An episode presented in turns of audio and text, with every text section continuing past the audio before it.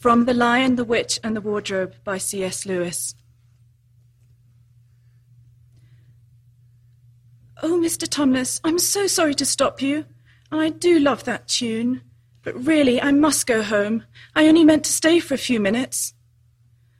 It's no good now, you know, said the faun, laying down its flute and shaking its head at her very sorrowfully. No good, said Lucy, jumping up and feeling rather frightened. What do you mean? I've got to go home at once. The others will be wondering what's happened to me.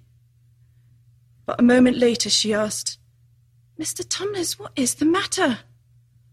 For the faun's brown eyes had filled with tears, and then the tears began trickling down its cheeks, and soon they were running off the end of its nose, and at last it covered its face with its hands and began to howl.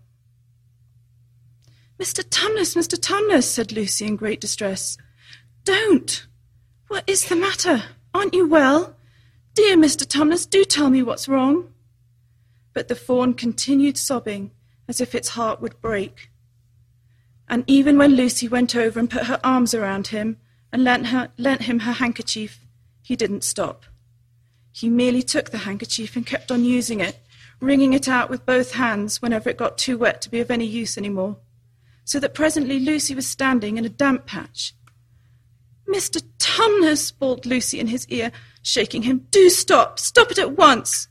You ought to be ashamed of yourself, a great big faun like you. What on earth are you crying about?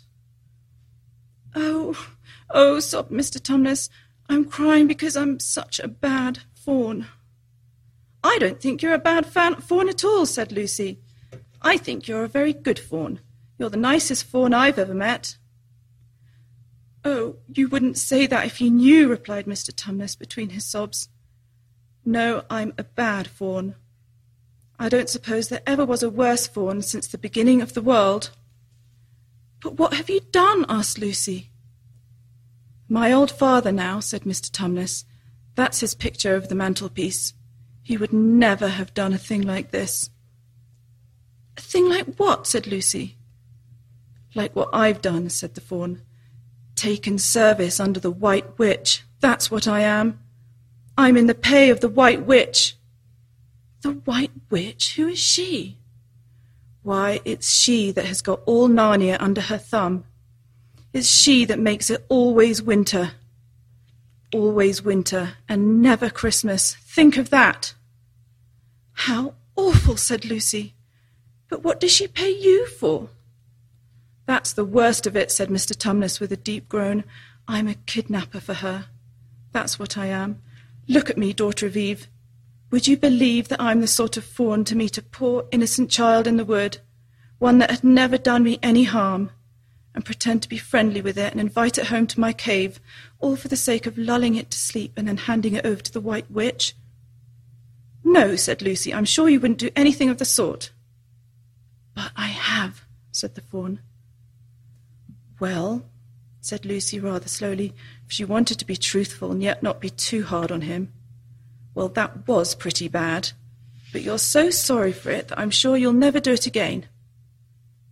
Daughter of Eve, don't you understand? said the faun. It isn't something I have done. I'm doing it now, this very moment.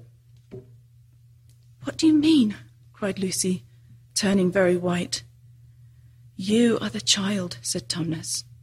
I had orders from the White Witch that if I ever saw a son of Adam or a daughter of Eve in the wood, I was to catch them and hand them over to her.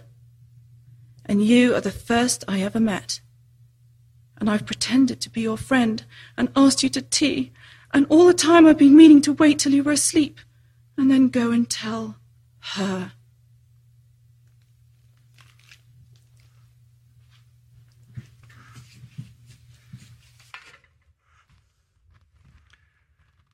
Welcome to our Advent Sunday ritual. I think that's an extraordinary statement. Always winter, but never Christmas.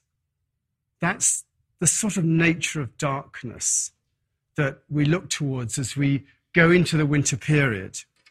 Every winter, as it comes along, you know, we brace ourselves in our own way Winter's characterized by snow, although there's probably more snow here than there is in the rest of Aspen, I think.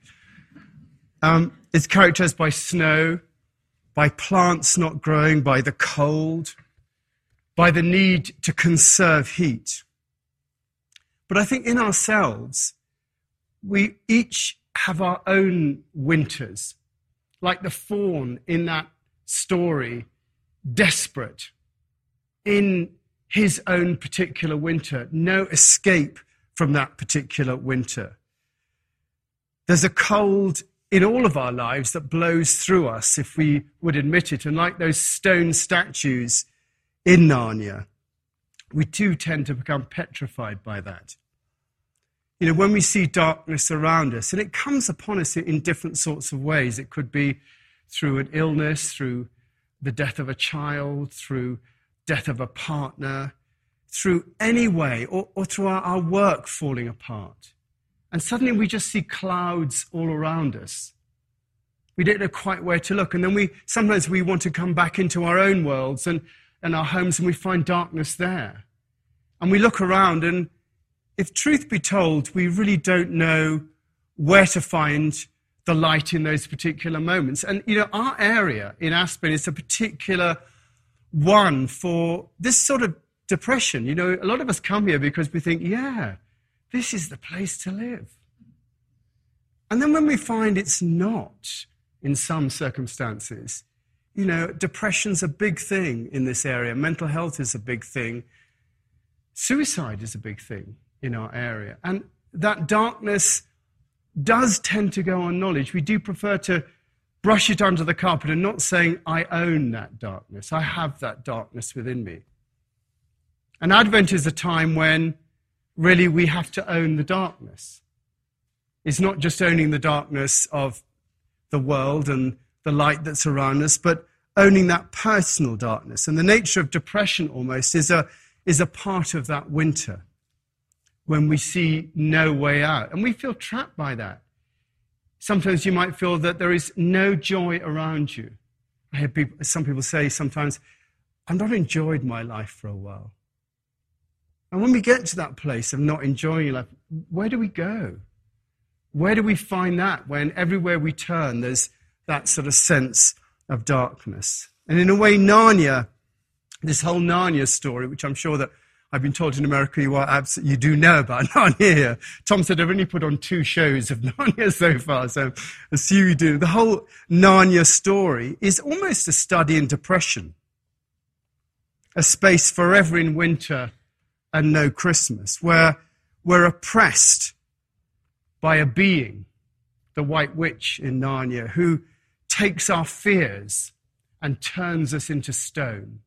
Petrified, that's where it actually, petrified rock, it means to become rock, and you become rock as you're turned into stone, where no light seems to be at the end of the tunnel.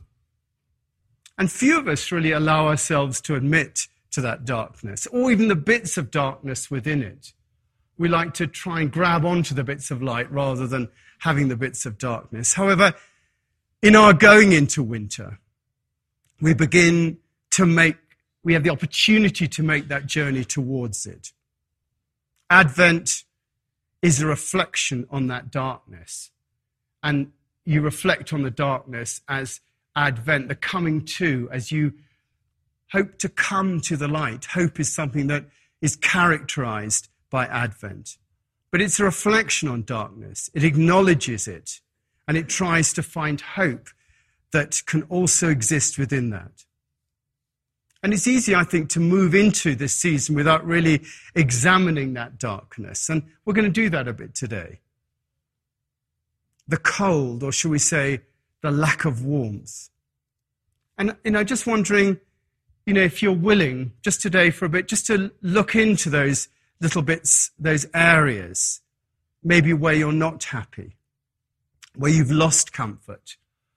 You know, despair might be a heavy word, but places where, where the, that's there. Because if you are, Advent is a time to name them so that you can set a context for hope appearing. You can't really name it unless you set that context. Not to name them is to keep them hidden. Not to name them is to keep them hidden. and to some extent, to put up a, you know, to put a spell on them that keeps them there but keeps them unacknowledged. To name them is to open up to the possibility of hope. Like Narnia, we do nothing because of fear. I came across a poem uh, by uh, um, Henry Vaughan called From the Night. And the last verse of that poem says, There is in God, some say, there is in God, some say, a deep but dazzling darkness. As men here say, it's late and dusky, because they see not all clear. Oh, for that night where I in him might live invisible and dim.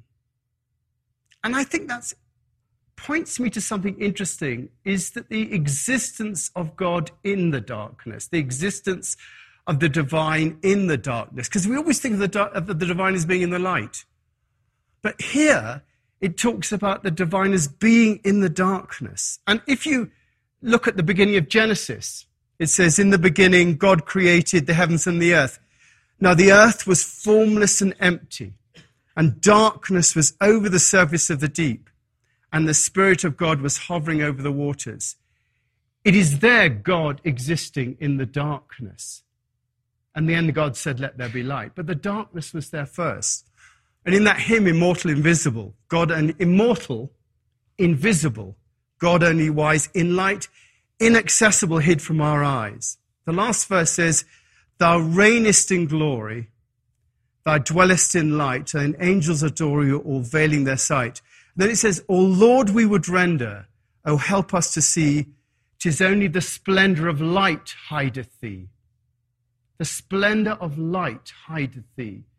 And so, fundamentally, that divine spark lives in that darkness. And in not acknowledging that darkness, we don't actually acknowledge the beginning of that divine spark. We shut ourselves off from it. To name that is to bring it out of the shadows. The uh, Native American Indians, if something wasn't named, it didn't exist. And we use that. We don't name it, so it doesn't exist. And today I would like us to name some of those untransformed ideas. There's parts of us that are forever winter. Think what they may be. Where are you forever winter? Where in your life is there no Christmas? Words by Christina Rossetti. What can I give him? Give my heart. Now, under your chairs, there is a pen and a bit of paper, and I'd like you to pick them up. And what I'm going to ask you to do is really maybe write down on that bit of paper, just anonymously, your the darkness that, that you particularly have. Now, I'm going to say how we're going to do this now so you know exactly what you're in for in this, because it's always best to say from the beginning. What we're going to do is we're going to write down these things on the bits of paper. Now, you know, it, it, it could be anything. You know, if you're, if, you're, if you're at school, children, it could be something to do with your, you know, things that are happening at school or at home or whatever. Write the things down. And then what we're going to do is we're going to collect them all up and then in, in, in, in a, uh, a couple of baskets. And then we're going to take them, the, the, the, the, the, the, words from this side, and we're going to invite the people on this side just to pick one out from the uh, basket. It'll be anonymous, your name won't be on it. And we're going to invite those people, when they pick them out, just to pray over the Christmas period for this particular distress, whatever it is that you have got there, and to be aware, they won't know who you are, but just to be aware of you. We might just read a couple out just to get an idea of the sort of things that there are there, but they'll be anonymous, um, and we're just going to move it around like that. So I just want to let everybody know how we're going to do this. So if you are willing to do that, if you could just write down on your bit of paper any particular aspects of darkness that you would like to name, in a sense, you know, what can I give him? Give him my heart. In naming that, you're actually opening yourself up to uh, receiving, uh, acknowledging that darkness that exists within you. A- any questions or comments about that? And really, this is, this is a part of sort of going into uh, the, the whole Advent uh, experience. Um, and I think it's through sharing what, what you know, we have as a community, our burdens, through sharing that, that actually we move on. Like, you know, we've been sharing our space with people who are homeless in Aspen for the last two nights. Seven people last night, seven people the night before. You just wouldn't know it downstairs. But we share the burdens, and that's part of that um, um, aspect um, uh, over Advent. And while you're writing that, Travis is now going to uh, uh, sing his uh, second song. So do feel free to write that. And that represents somebody's darkness. And I'm just going, going to invite you to hold on to that during this period of time and to maybe pray for that particular, you don't know who it is, but that particular issue that's in front of you now. By naming the darkness, as I said, we make it available to light, the light of our community. Now, it's now come into the light by somebody else seeing it. We share the burdens and we move beyond our fear of there being never a Christmas. And that's the nature of us as a community. And we move through this together, just like as the community in Narnia strove to overcome the white witch so that the spring may come. We often speak here of a shared consciousness, but when it comes to our darkness, we often prefer to keep it hidden rather than to let it come into the light. Now, I'm going to suggest in a moment, just we just hear just two or three of these uh, that have been written down. And I'm going to suggest that as a community, we respond when we hear. And the words I'm going to suggest that we use together is when we've heard what someone has shared, we say this afterwards I know this fear and I share it with you. Should we just say that? After me. After me. I know this fear and I share it with you. Say it one more time. Good. So, would anybody like to read their particular fear out or darkness out? Would anybody like to start off by doing that? Yes, John. I'm going to give you a microphone so you can do it, and then we'll say the words afterwards. Physical disabilities. I know this fear, and I share it with you. We say together, I know this fear, and I share it with you. Physical disabilities. Somebody else, yes.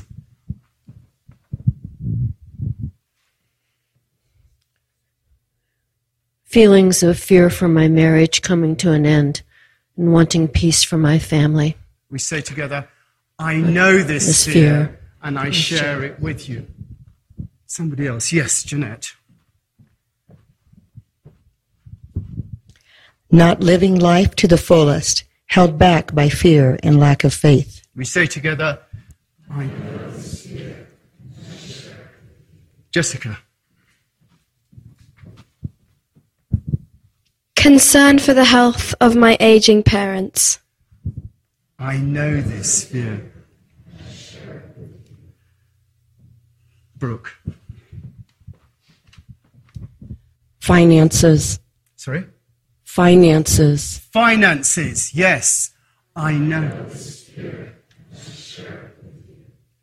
Annie. The isolation that comes with loneliness that comes from being a single soul. I know this fear and I share it with you. Maybe one more? Yeah. Yes, Dana.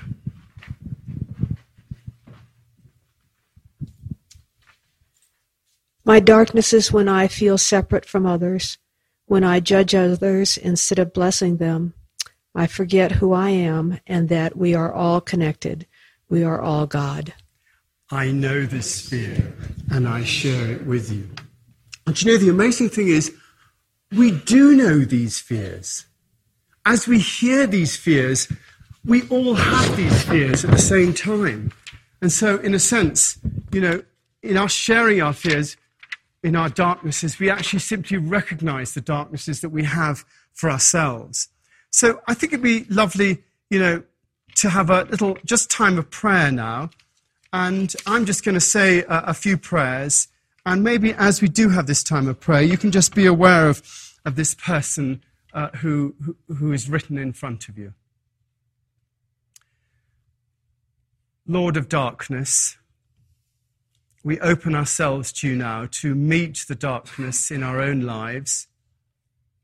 And we thank you for the darkness that's been shared with us. We pray that we may be able to hold and name that darkness in our own lives and in the lives of others. And so, as a community, we can move together into the light of Christ. We pray particularly for those as well in our own community who are not well at the moment. We pray particularly for Tricia Nichols, who's not well, for Patricia Hill, for Will Welsh, for Barbara Alcott, for Tegan Sullivan, for Soleil, Lee Bouguet, particularly for Elise Strickland, for Cindy Bonds, for Betty Van der Veer, for Mary Kay Brewster, for Royal Edwin.